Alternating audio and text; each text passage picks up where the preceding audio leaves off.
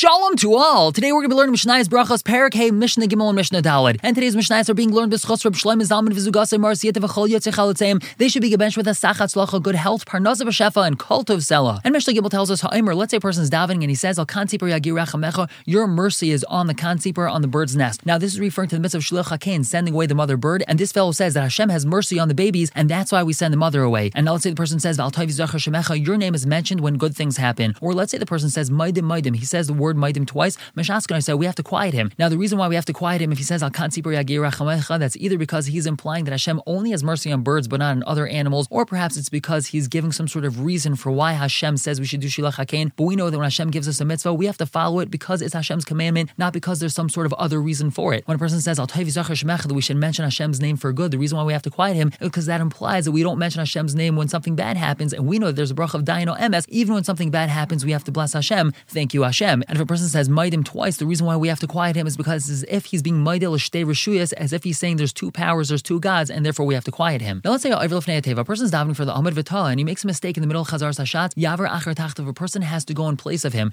And a person should not refuse at that time. Now we know that if you're asked to down for the Amud, you should refuse. You should say, No, I'm not worthy to down for the Amud. However, in this scenario, you should not refuse. That's because everyone's waiting for someone else to get up and down for the Amud. That's why you should go up right away. Now let's remember, we're talking about a scenario where a person does not have a sitter. Back in the day, they davened by heart. So if this person is davening and he makes a mistake, so we're afraid that he's going to end up making more mistakes. Therefore, we just have to replace him and get a new Baal Tefillah in place of him. Now, Minayin Maschil, where does the new Baal Tefillah start from? From the beginning of the bracha that this person made a mistake in. And now on to Mishnah Daled, continuing with the same theme that they used to daven by heart, and it's very possible that a person is going to make a mistake if he's davening for the Amud. So Arvil Fnei Teva, a person is davening for the Amud, Lo Yana Achar Kahanim, Amen. He shouldn't answer Amen after the Kahanim. When they say the bracha,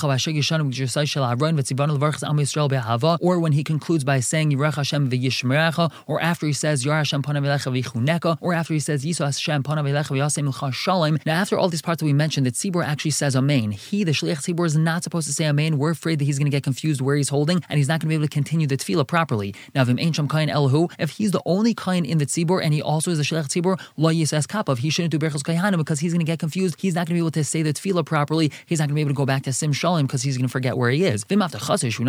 However, if he's confident, he's certain that he's going to be able to do Berchos Kayanim and then go back to saying Sim Shalom and not get confused. Rashai, so he's allowed to do that. We're going to stop here for the day. Pick up tomorrow with Mishnah Hay and Perek Vav, Mishnah Aleph. For now, everyone should have a wonderful day.